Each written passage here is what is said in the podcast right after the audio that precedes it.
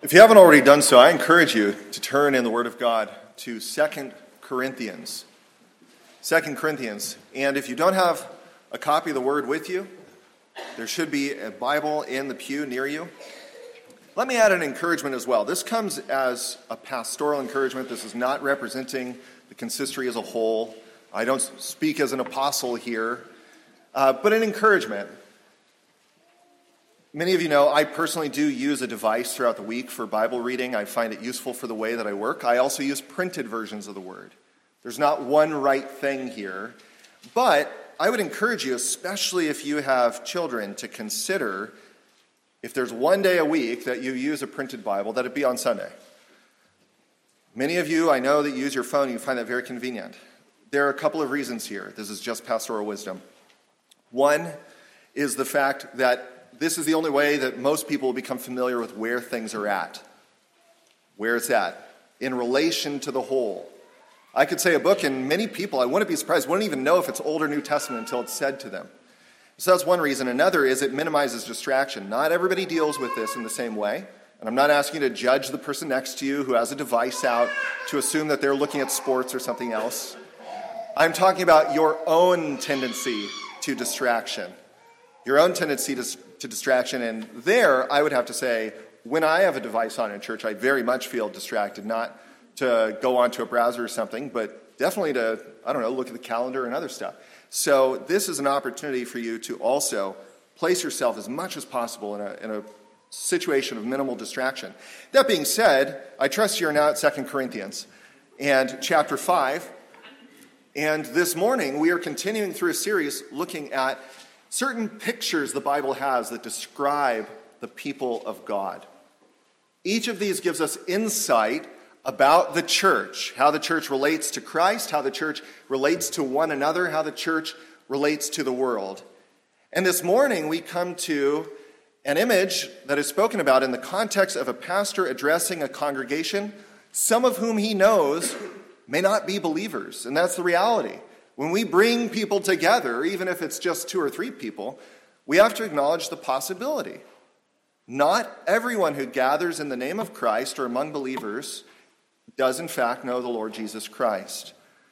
We should never take it for granted. Even if we render a judgment of charity when we speak with people, we're not constantly shedding doubt upon their profession.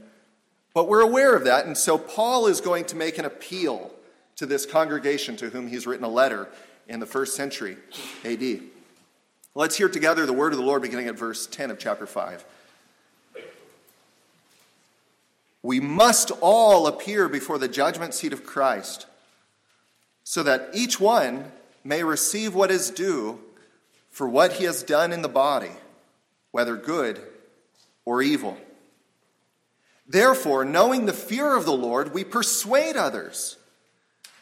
But what we are is known to God, and I hope it is known also to your conscience. We are not commending ourselves to you again, but giving you cause to boast about us, so that you may be able to answer those who boast about outward appearance and not about what is in the heart. For if we are beside ourselves, it is for God. If we are in our right mind, it is for you. For the love of Christ controls us because we have concluded this, that one has died for all, therefore all have died.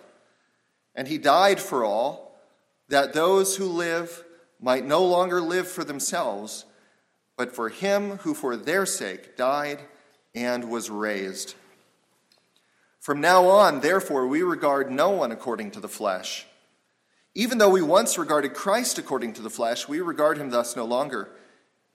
Therefore, if anyone is in Christ, he is a new creation. The old has passed away. Behold, the new has come. All this is from God, who through Christ reconciled us to himself and gave us the ministry of reconciliation. That is, in Christ, God was reconciling the world to himself, not counting their trespasses against them and entrusting to us the message of reconciliation. Therefore, we are ambassadors for Christ, God making his appeal through us. We implore you on behalf of Christ be reconciled to God. For our sake, he made him to be sin who knew no sin, so that in him we might become the righteousness of God. Let's ask the Lord's special blessing. Heavenly Father, we appeal to you this morning in Christ's name, trusting in the power of your present Holy Spirit to work in us those good things which you desire and deserve. We ask this morning that you would preserve us from error and lead us into truth. We pray that you would incline our hearts to be receptive, if necessary, even to be reconciled to you. We ask for these things in order that you would be glorified, that we would be built up, that your world might receive the service you desire of us. For in Jesus' name we pray. Amen. In this passage, we encounter a very important word as you consider what it means to be the church of Jesus Christ. We encounter the word ambassador in verse 20. Think for a moment about what an ambassador is. And I know that there are children here, and some of those children may not even know. And I'll tell you very plainly an ambassador is a person, a person who has been chosen by the person or people in charge to go out and to speak on their behalf, to seek the things that those ones who sent them desire. So, an ambassador has been chosen by a ruler or a government in order to represent the interests of the sending party, to declare their message, not to be self seeking, not to simply please people, but very much to be in service of that sending ruler or government. You think about the kinds of services rendered by ambassadors throughout history to go into a city, perhaps at great peril to his own life, and declare these are the terms of peace. To be an ambassador at many points in history, in some ways today, can be a very dangerous job. Because that foreign people might want to demonstrate what they think about the kingdom upon the ambassador. And yet, the ambassador can't be driven by cowardice, must be faithful to the message. That message may be a great message of peace, that we're willing to be reconciled.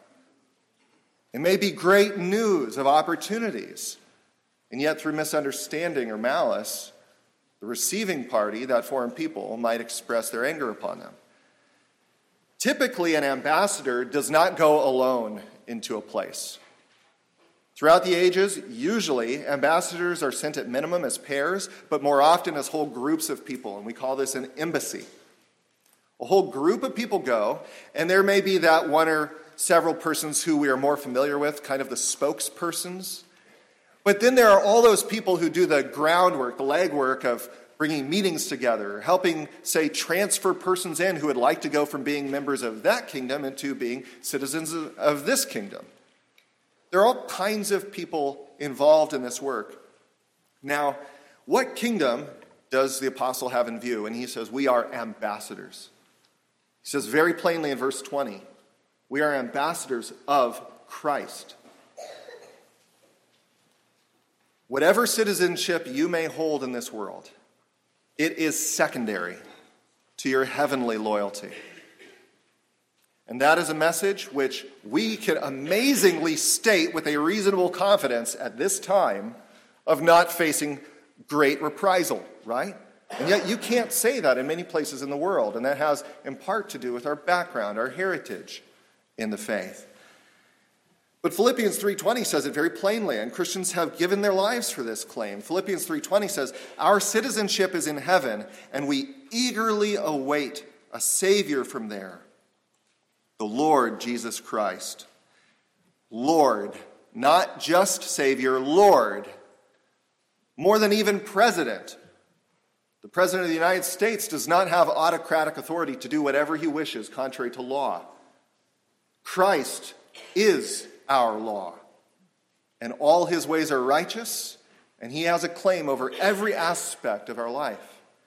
And so we are ambassadors of Christ, but I lay it before you as a question are you an ambassador?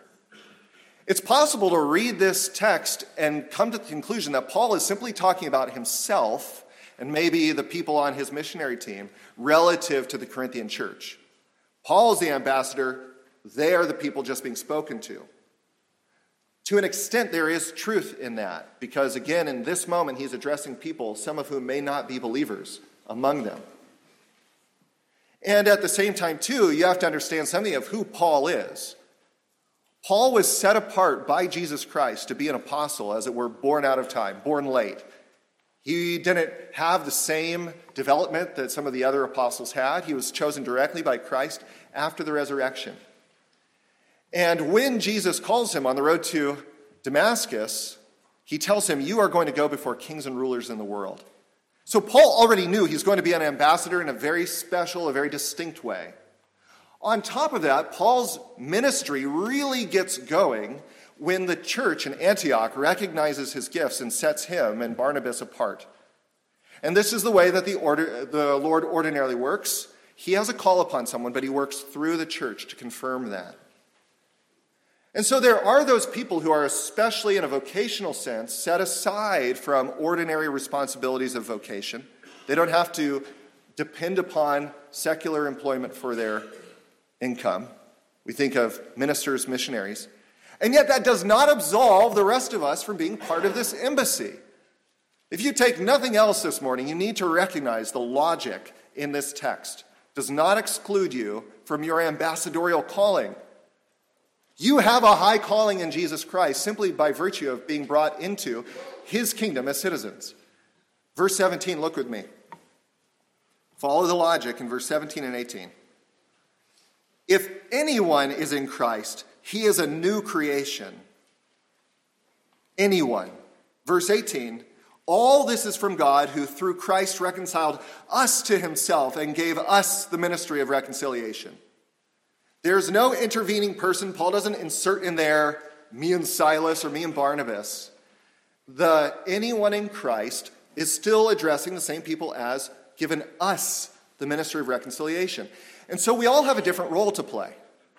But we are all emissaries. We are all ambassadors. It's comparable to the way that the New Testament speaks about teachers. The book of James says, Not many of you should be teachers. But then Hebrews says, by this time, all of you should be teachers. This is not a contradiction because they're speaking about different aspects. In the context of Hebrews, it's the ability of every person to communicate the milk of the word. Look at the context. Everyone should have an ability to lay out the fundamentals of the faith in a plain way, to put the cookies on the bottom shelf for the kiddos. But that does not mean that everybody has a formal calling to be a spokesperson for the church in that sense. But we still are all ambassadors. And so the Holy Spirit is calling you this morning to look at the church in a special way, to picture the people of God as an embassy in the world. Do you think of the church in that way? We've seen previously that the church is a flock, and so we follow Christ. We've seen that the church is a mother, and so we nurture the children of God. We've seen that the church is a bride, and so we are preparing ourselves, beautifying ourselves in holiness for that day when we look upon Him in person. But here this morning, you are ambassadors working together in an embassy in the world. And so we need to understand together what are some of the core responsibilities that that means for your life. Some of you are very aware, but you need to be brought back to greater faithfulness. Others of you don't know, and you're learning for the first time, and the Holy Spirit is preparing you for a life of ambassadorial service. As we consider these things, we'll look at them under three main headings. I'll announce each of them as we come to them. The first is this your first core responsibility, ours as the embassy of the Lord, is to make God's appeal to the world. That's the immediate context here. And if we lose sight of this, we have forgotten our mission. We are making an appeal. Verse 10 gives us some sense about that appeal. We must all appear before the judgment seat of Christ so that each one may receive what is due for what he has done in the body, whether good or evil. A day of judgment is coming for all human beings. We have been given a rational conscience, the ability to discern good and evil. Even if our judgment is clouded, we still know the distinction exists, and even when we know it exists, we very frequently act against it. Imagine an ambassador going over to a people who is living in rebellion and telling them, You have to understand, you will not escape. All of you will be rounded up, all of you will be brought to trial. And the judge is just, there will be no bribes. The standard of the judgment is not a curve, it is by that man, Jesus Christ, who never sinned. Romans chapter 1 and 2 lays this out very plainly. It says, There is therefore no one who has done good, there is none righteous. And that's the struggle here. There's the temptation in all of us, and definitely the overwhelming concern of the world, to be vindicated before God, to be accepted on the basis, well, if He does judge, I trust I'm good enough, that I'm mostly good, not mostly bad. And so you judge yourself next to the worst people. You aren't going to be judged compared to the worst. You're going to be judged compared to the best, to Jesus Christ. And the message of the church is that the only hope for the lost person is perfect, full amnesty. Amnesty is an official declaration that none of your crimes are going to be held against you. The message of the church is not to go out into the world and tell people that they need to become good and they'll be accepted.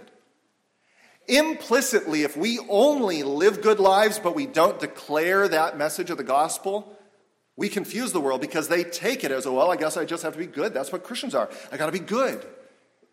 The message, the appeal, must be combined with holiness. Holiness lends credibility, but it is not the appeal.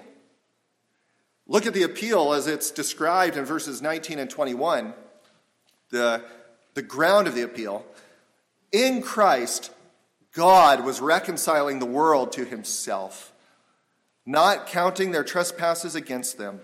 Verse 21 For our sake, he made him to be sin who knew no sin, so that in him we might become the righteousness of God. What is Paul saying when he says that, in some sense, Christ was made sin? This is a Hebraism. It has to do with his Hebrew background. He's a Jew. And in the Old Testament, you have a word for sin, to do anything against God's law. And then you have a word for the offering that was made to atone for sin. And those are the same word the offering to atone for the guilt of sin is so closely identified with the sin that they're treated under the same word. And all of that was by God's design for your great and everlasting comfort. That Christ Himself has become so identified with the sins of the guilty that we can trust that in His death our sin is done away with. There is therefore now no condemnation to those who are in Christ Jesus. God has taken the initiative to reconcile the world, that is, those who are considered in their sins, to himself. And verse 7 says, or rather, verse 11 says it's our duty to proclaim this. Look with me there at verse 11 and 19. Therefore, knowing the fear of the Lord, that is a holy reverence for God in this judgment to come, we persuade others. And even think about that word persuade. We don't just sit back and trust that God has elected whom He will and they're going to stumble upon it. There's an active engagement in the process of reasoning and emotions to gain the attention, to bring someone to agreement. The Holy Spirit works within, but God uses means. Verse 19, He has entrusted to us the message of reconciliation not the angels. And I think in some ways they'd be better at it. We would think anyway. An angel would show up and just scare the dickens out of people, and they'd say, There's God and judgment coming. But the angel is not going to transform the heart of the person, and the angel can't bear witness to experiencing grace. We can. The angel can tell them a lot about holiness to a degree that we don't yet know. The angel cannot say, I have experienced a grace that surpasses my deepest hopes. We do. Therefore, we are ambassadors for Christ. God making his appeal through us, we implore you on behalf of Christ be reconciled to God. And this is to lay it firmly in the court of the world to say, as you experience the proclamation of the gospel, it is not God who needs to do something at this point. He's calling you to turn, to repent, to believe, to take Him up on His generosity in Christ. And so we must declare this. And so I appeal to you at this first point to let the weight of this responsibility settle upon you a little bit.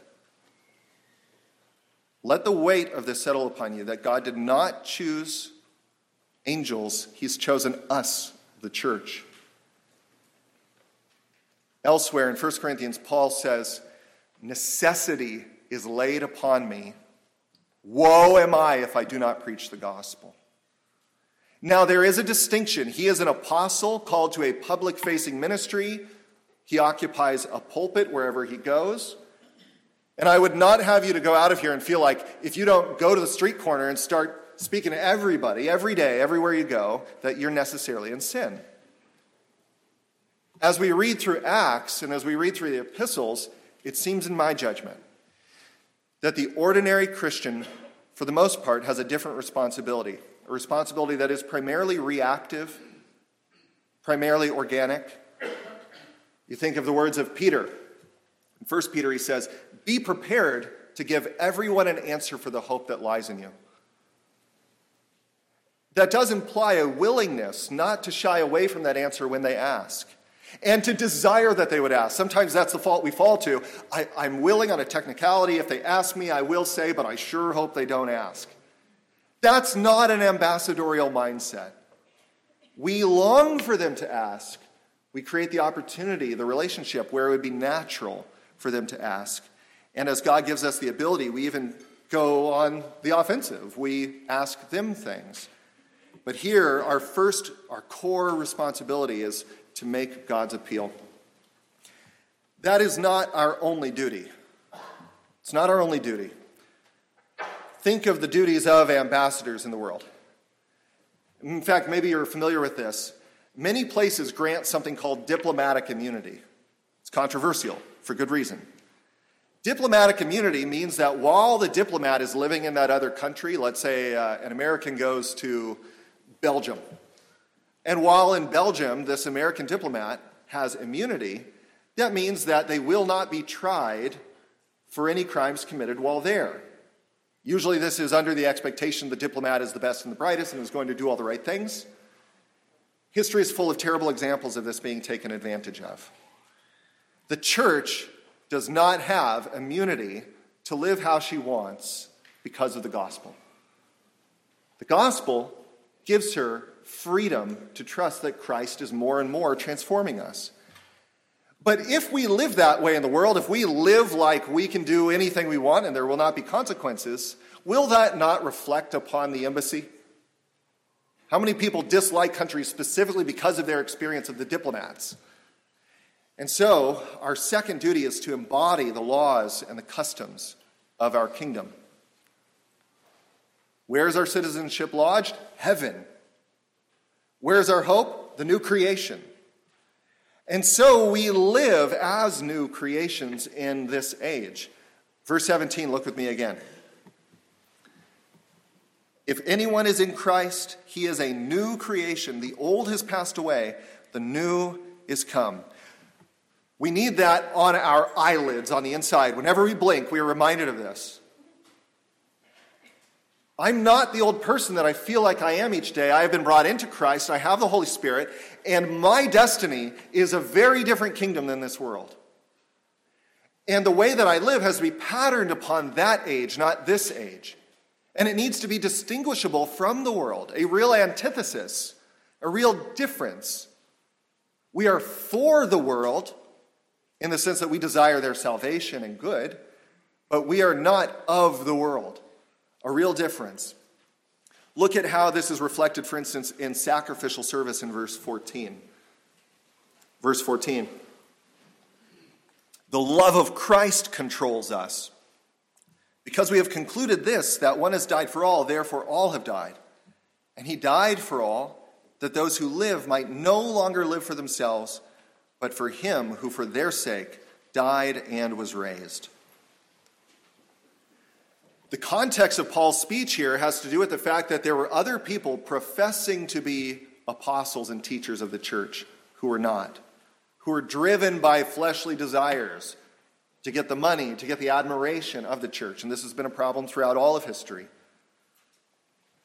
Paul says, no, the love of Christ controls us. And we don't care what people think about us as long as you understand the sincerity of our service. Now, under the Old Covenant, God's people had a somewhat comparable mission to embody the ethos of the age to come, to demonstrate the holiness of the Lord. You might wonder sometimes, why do they have all those laws that seem perhaps confusing to us? And those laws have to be understood not only in light of the New Testament, but also in light of the Old Covenant world that they lived in. In their own time and place, those laws stood out as much better. I don't ask you to turn there, but listen very carefully to Deuteronomy, verse 5 of chapter 4. Moses speaking says, See, I have taught to you statutes and rules as the Lord my God commanded me, that you should do them in the land that you are entering to take possession of. Keep these laws and do them, for that will be your wisdom and your understanding in the sight of the peoples, who, when they hear all these statutes, will say, Surely this great nation is a wise and understanding people. For what great nation is there that has a God so near to it as the Lord our God is to us, whenever we call upon him? And what great nation is there that has statutes and rules so righteous as all this law that I set before you today?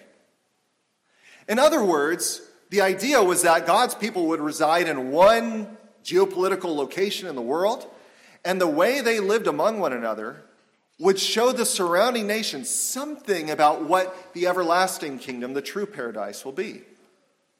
In this sense, it's been described as centripetal under the Old Covenant, that is supposed to draw the nations towards that point.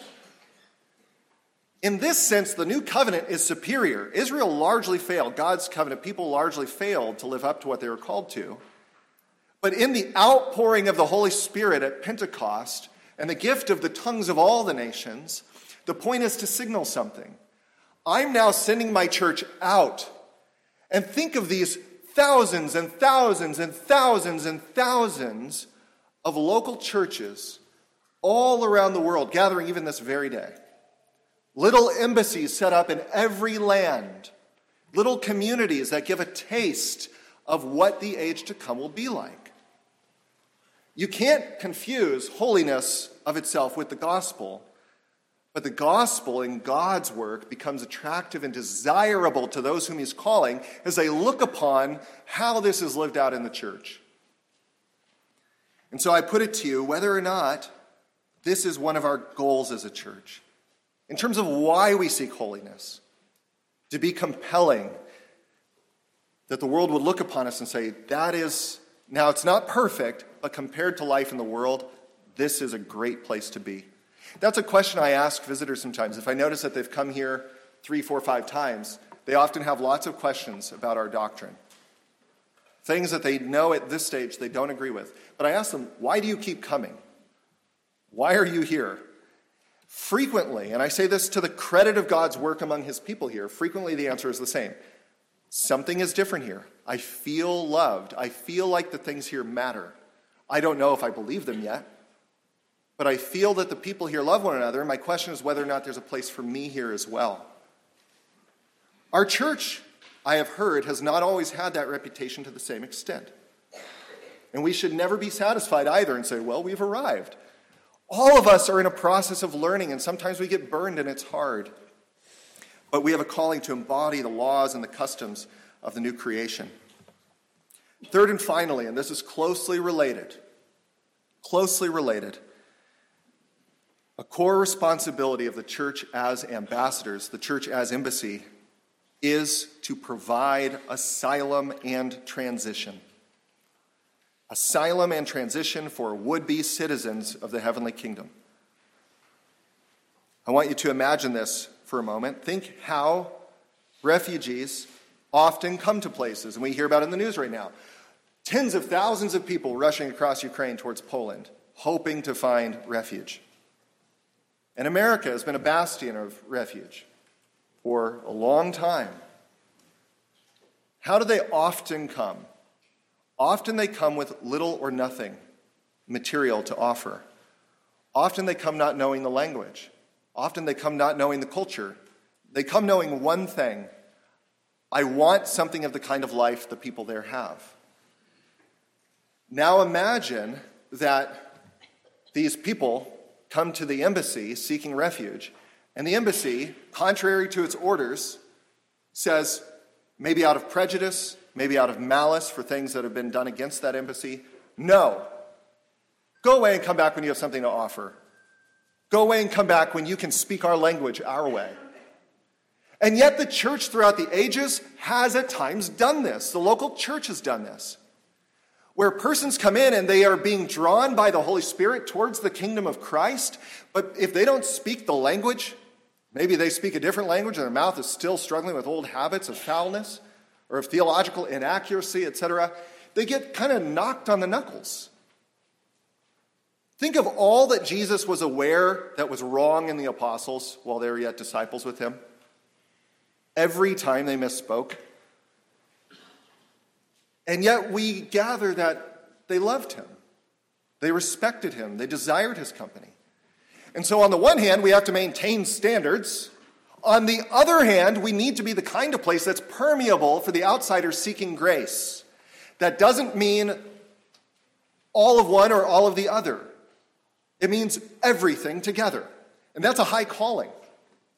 We don't stop using words like justification, but that doesn't mean that we should be uh, annoyed when we hear it for the nth time an explanation, right? That's part of being a permeable church, and not just in the context of the church service, but in our life outside of here. And I'll speak very frankly on this. It is not helpful to the mission of the church overall when we go straight to secondary or tertiary issues, things are not nearly as important, on our first conversations with strangers in this church. As a pastor, I plead with you don't do it. Don't assume people share your every view on third level issues. There's a place for that conversation. But part of being receptive is by communicating those things which are core to the church, those things apart from which you are not a Christian. And carrying ourselves to those people in a way that is for them, even as we may be against certain aspects of who they were. The old has passed away, the new is come. I no longer regard anyone according to the flesh. I regard them for who they have been called in Jesus Christ, who they're becoming, the person that we see in the future standing in glory, Christ's arm around them. Not who they are right now, because if you regard them that way, this church will never grow, it'll shrink, and every church in this world the same.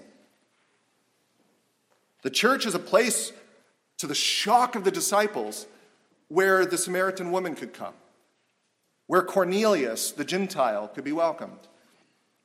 And this is not by forfeiting the gospel, but by welcoming people to the gospel as ambassadors.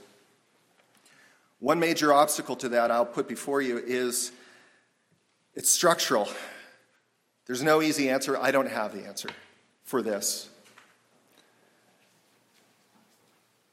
But the way that people learn the language, and I don't, I, I, mean the whole culture when I say that, the way that people become discipled and learn to obey all that Christ has commanded, it can't be just up here, and I know you know that. The people who often need it the most, who need discipleship, and by discipleship, I don't mean a 10 week program. When Jesus made disciples, he spent three years, night and day with them. There are a few people besides your own kids that you can spend night and day with. And so it might take 10 years of a couple days a week or one day a week. The only way to do that is to spend time to open your lives to the people who are not in your own family and to make them your family if they're willing. And not just you, this isn't just the burden of, you know, 10% of the church are disciplers. There are some people who have certain gifts, you know, a teacher, there are other people who have administration, Everyone is a discipler, everyone is an ambassador. Everyone has a heart to bring in people and help them transition. If not, we miss our mission. By way of conclusion, I just want to encourage you with things that may help drive you into this. One, think frequently. Ask God to help you think frequently on the mercy that you have received. Usually, nations send their best and their brightest or most persuasive to be ambassadors. And the Father sent his own Son into the world. And they did not receive his message. We, we crucified him. We humans, we sinners. And three days later, he's back saying the offer is still on the table. Everyone who believes upon me, I will receive, but that offer will not be forever. There's a time. Today is the day of salvation. And in your life, that has come to you. God sent His Son, and He sent His Holy Spirit, and He sent His church. And if your faith is in Jesus Christ, understand the goodness that has been shown to you that while you were yet an enemy, Christ died for you. And that should drive us to a sense of being drawn into such a high privilege. We were not the best and the brightest. That's part of Paul's point. He says, I don't look like those super speakers out there. I don't come off as having all the skills that they do. But he had the work of the Holy Spirit and the calling of God. And this should then drive us. Even this week, I imagine some of you saw images. What comes to mind to me are embassies throughout the world. Russian embassies where people took red paint and splashed it on the gates. And of course, this was an accusation. An accusation that people had failed to secure peace and that innocent lives had suffered. I don't know very much about politics. I do know what the word says on this matter. Compare the words of the Apostle Paul in Acts 20, verse 26. Acts 20, verse 26 I testify to you this day that I am innocent of the blood of all. For I did not shrink from declaring to you the whole counsel of God. Paul says before the Ephesian elders in that congregation on the last day he will ever see them in this earth Humanly speaking, your blood is not on my hands because I declared the appeal to all, and the way of life was made known. 15 years from now, 20 years from now, 25 years from now, Will there be blood on the doors of this church? Will we ever, as a church, become comfortable with a minister who doesn't proclaim hard and offensive truths about the gospel? Will we ever, as a body, and I'm, again, I'm not saying that all of us have the same degree of calling to verbalize, but is that something we're longing for, or will that change? It has changed for many churches. You say, well, we want change. The only reason we don't change is because we bring these things up. Wherever I may go, I hope that this is always my heartbeat. But I could die in a minute. And our prayer together as a church is that we are helping to form the people who are going to be the ambassadors of the coming generation. That it matters more than slick talking, big Bible knowledge, whatever else. Or else we will give an account. We are received in grace, but Paul means something when he says, I am innocent of the blood of all. May we, may we be such a people. Let's ask the Lord's help.